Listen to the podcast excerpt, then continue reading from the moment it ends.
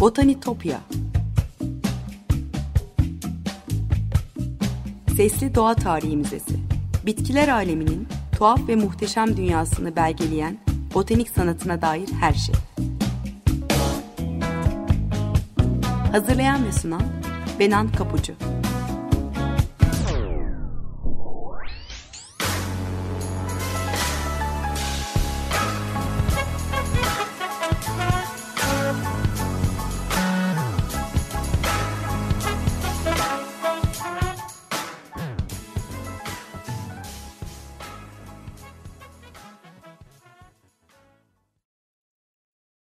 Merhaba sevgili Açık Radyo dinleyicileri. Botanitopya'ya, bitkiler aleminin tuhaf ve muhteşem dünyasına hoş geldiniz. Anlatıcınız ben Benan Kapucu. botanitopya@gmail.com elektronik posta adresinden ya da aynı adlı Twitter hesabımdan her zaman bana ulaşabilir. Yorumlarınızı varsa katkılarınızı paylaşabilirsiniz. Bazen yayın sırasında bahsettiğim konuları görsellerle, küçük özetlerle destekliyorum. O yüzden Twitter hesabıma takipte kalırsanız çok mutlu olurum. Eski program kayıtlarını da Spotify'dan Açık Radyo podcastleri üzerinden ulaşma şansınız olduğunu da tekrar hatırlatmak isterim. Sevgili dinleyiciler, bugün size yine sıra dışı bir kadını anlatacağım. Dünyanın en çok satan resimli çocuk kitaplarının yazarı Beatrix Potter'ı konuşacağız. The Tale of Peter Rabbit, The Tale of Benjamin Bunny ve The Tale of Jemima Puddle Duck gibi kitapların yazarı ve illüstratörü Potter. Ama o aslında kariyerinin başında Viktoryen döneminde popüler konuları olan doğa bilimlerine, botaniğe, mantar bilimi, mikrolojiye ilgi duyuyordu. Ama bilim dünyasına girmesi engellenmiş pek çok kadın gibi o kendine başka bir yol seçmek zorunda kalmıştı.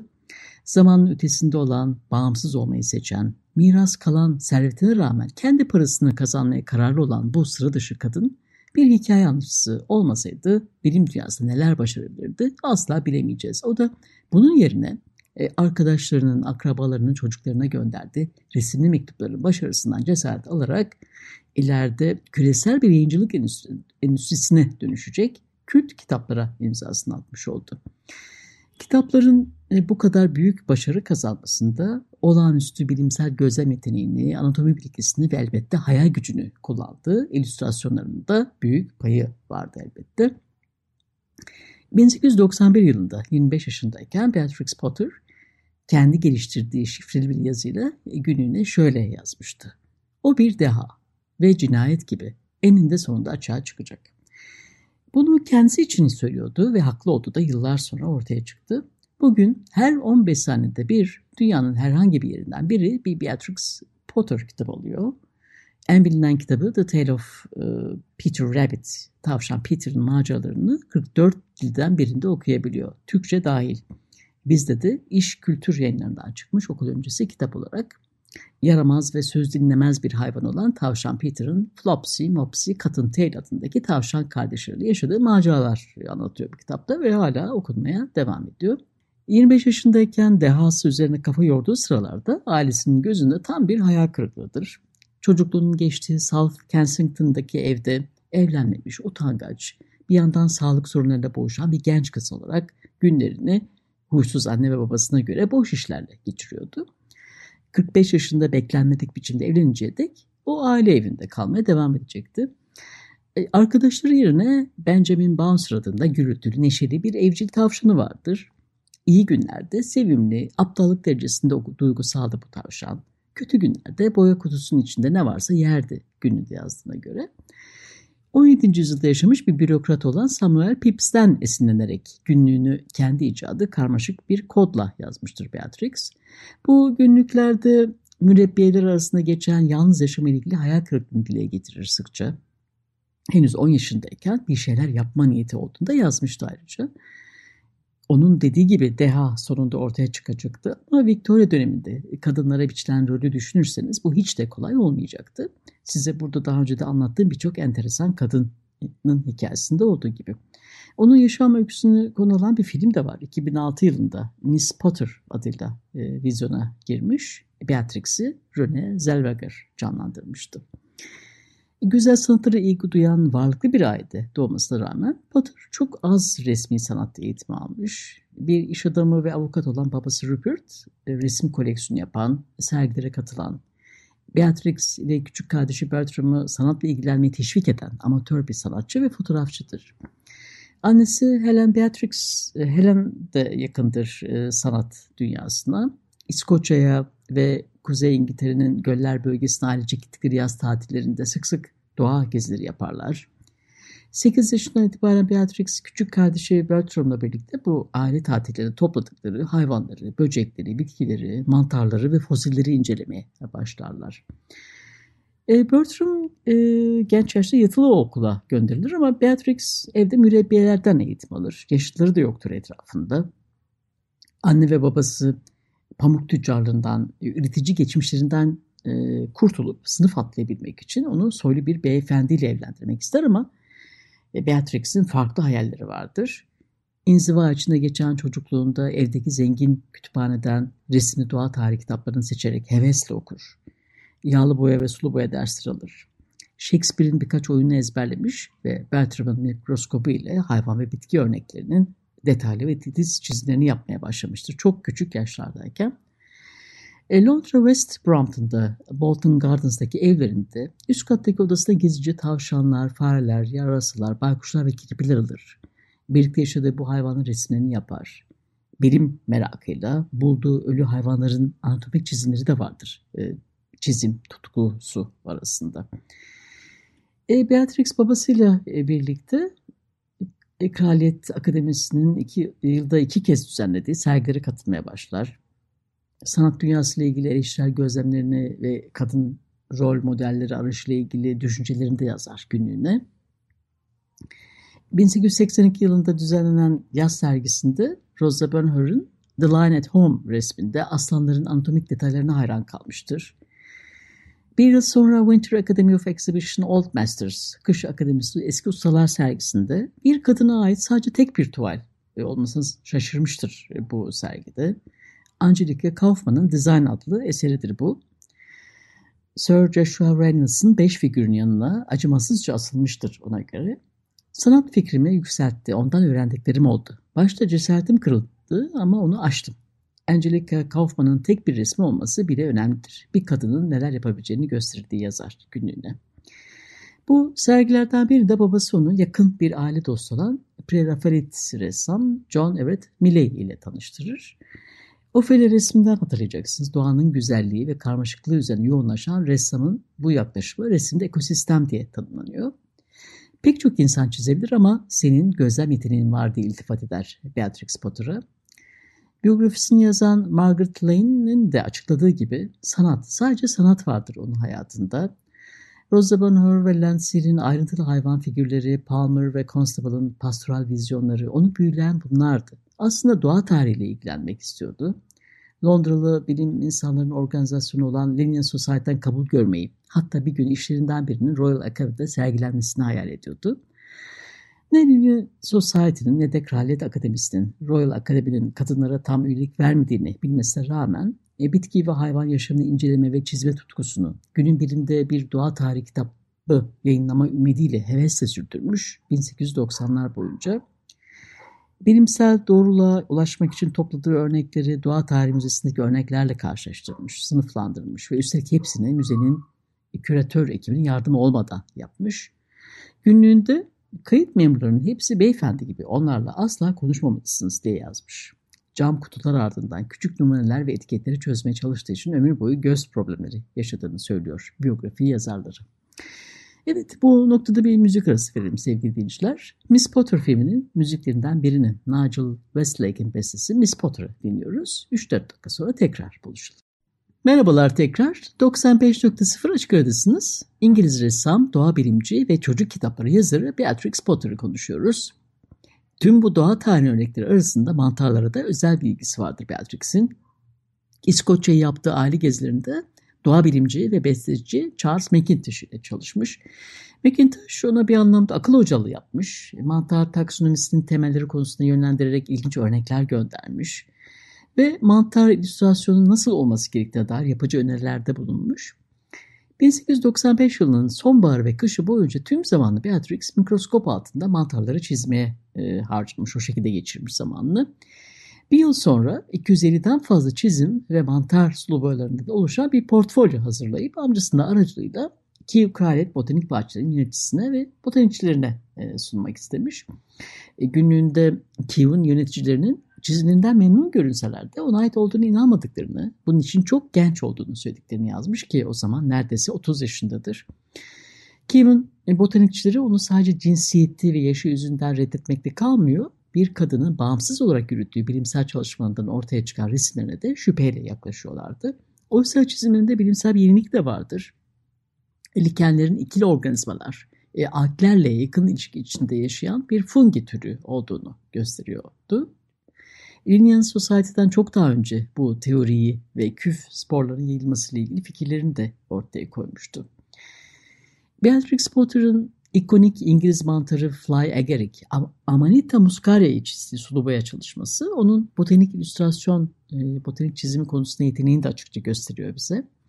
Mantarı, eğelti otları, sarmaşıklar, kayın yaprakları, yosunlar ve dikenler arasında naturalist bir ortamda ikna edici bir şekilde tasvir etmiştir. Mantarın yuvarlak kıvrımlı başlarındaki şapkasındaki işaretleri, alt tarafındaki çıkıntılı çizgileri ve gövde boyunca yer alan nodülleri ayrıntılı olarak çizmiştir. Görselini paylaşacağım sizinle Twitter adresimden.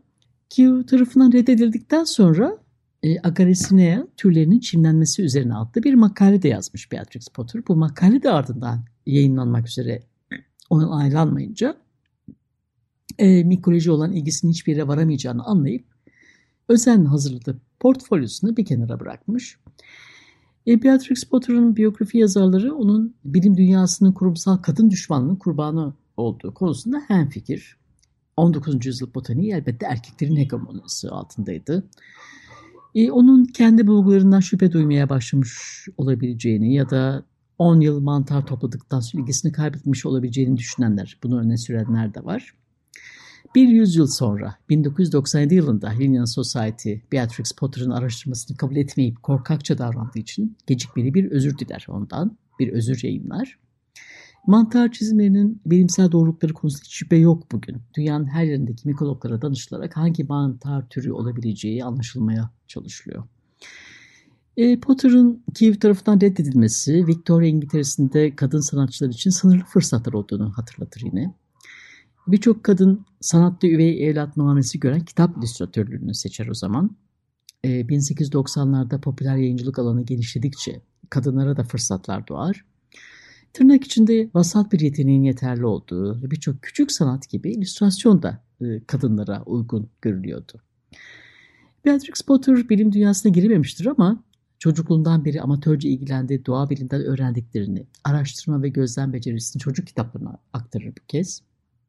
Biyografi yazarı Linda Lear, bilim ve doğa tarihine katkılarını anlattığı Beatrix Potter, A Life in Nature, Beatrix Potter, Doğada Bir Yaşam kitabının ön sözünde şöyle yazıyor.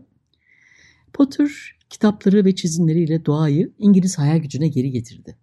Çoğunu doğanın pek değerli görülmediği, doğanın yağmalanmasının korunmasından daha popüler olduğu bir zamanda yazdı. 1913'teki evliliğinden sonra yaratıcı çalışmaların vurgusu giderek edebiyattan toprağa ve beslediği hayvanlara yöneldi. Beatrix eski usullere ve basitçe doğada yaşamak için neyin gerekli olduğuna önem verirdi, diye yazar son sözünde. Bilimin kaybı edebiyatın kazancı olur elbette. Beatrix Potter'ın şakacı, itaatsiz bir tavşan hakkında yazdığı ünlü ilk hikayesi eski mürebbiyelerinden Annie Carter Moore'un hasta oğlu Noel'e resimli bir mektup olarak başlamıştı. 4 Eylül 1893 tarihinde. Bolton bahçelerindeki evde yaşarken Annie 17 yaşındaki Beatrix'e 2 yıl boyunca Almanca ve Latince öğretmiş. Ebeveynlerin talep ettiği bir kız kardeş olarak değil de bağımsız bir kadın olarak rol model olmuştu. Mürebbiyesi evlendikten sonra Beatrix 15 yıl boyunca onun 8 çocuğuna farklı hayvanlar hakkında mektuplar yazmaya devam etmiş. Eskizleriyle de bu hayali hikayelerini renklendirmişti. Bir tebrik kartı yayıncısına da bazı illüstrasyonlar satmış. Bir yandan Lewis Carroll'un yazdığı Alice Harikalar Diyarında kitabının ilk çizimlerini de yapmıştı. 1900'lerin başında Beatrix Potter'a hikaye mektuplarını kitaplara dönüştürmesi öneren de mürebbiyesi olmuştu. Sonradan kült bir kitap olacak olan Peter Rabbit en az 6 yayıncı tarafından reddedilmiş ve sonunda 1901 yılında kendi imkanlarıyla yayınlamış bu kitabı. Sadece bir adet renkli illüstrasyon vardır bu ilk baskıda. Ancak baskıya girdiği ilk andan itibaren bu çocuk kitabı büyük bir ilgi ile karşılanır, adeta bağımlılık yaratır. Arthur Conan Doyle da hayranlık dolu bir mektupla desteklemiştir onu. Sonunda Peter Rabbit'i ve 23 hikaye kitabı serisinin tamamını üretecek çocuk kitabı yayıncısı Frederick Warren Company ile sözleşme yapar. Potter'ın Warren ile yazışmaları onun gelişmiş iş anlayışını ve kitaplarını tanıtmak için geliştirdiği pratik fikirlerini de ortaya koyuyor, gösteriyor bize. Bu kitaplar makul fiyatlı, bir çocuğun eline sığacak kadar küçük ve bol resimli olmalıydı. Girişimci yönü de ilginç. Bir Peter Rabbit prototipi yaparak vakit kaybetmeden patentini almış. Peter Rabbit's Race Game adında bir masa oyunu tasarlamış. Sonraki 30 yıl boyunca mendillerden terliklere, su şişelerinden heykelciklere, sayısız üründen oluşan karlı bir endüstriye dönüştürür bu akıllıca hamleleriyle kitabını. Kitaplarında onun imzası olan manzaraları, florası ve faunası, Victoria dönemi Britanya'sının üst sınıflar arasında popüler olan PH Goss in Evenings at the Microscope gibi doğa tarihi kitaplarında kullanılan illüstrasyonlara daha çok benziyordu.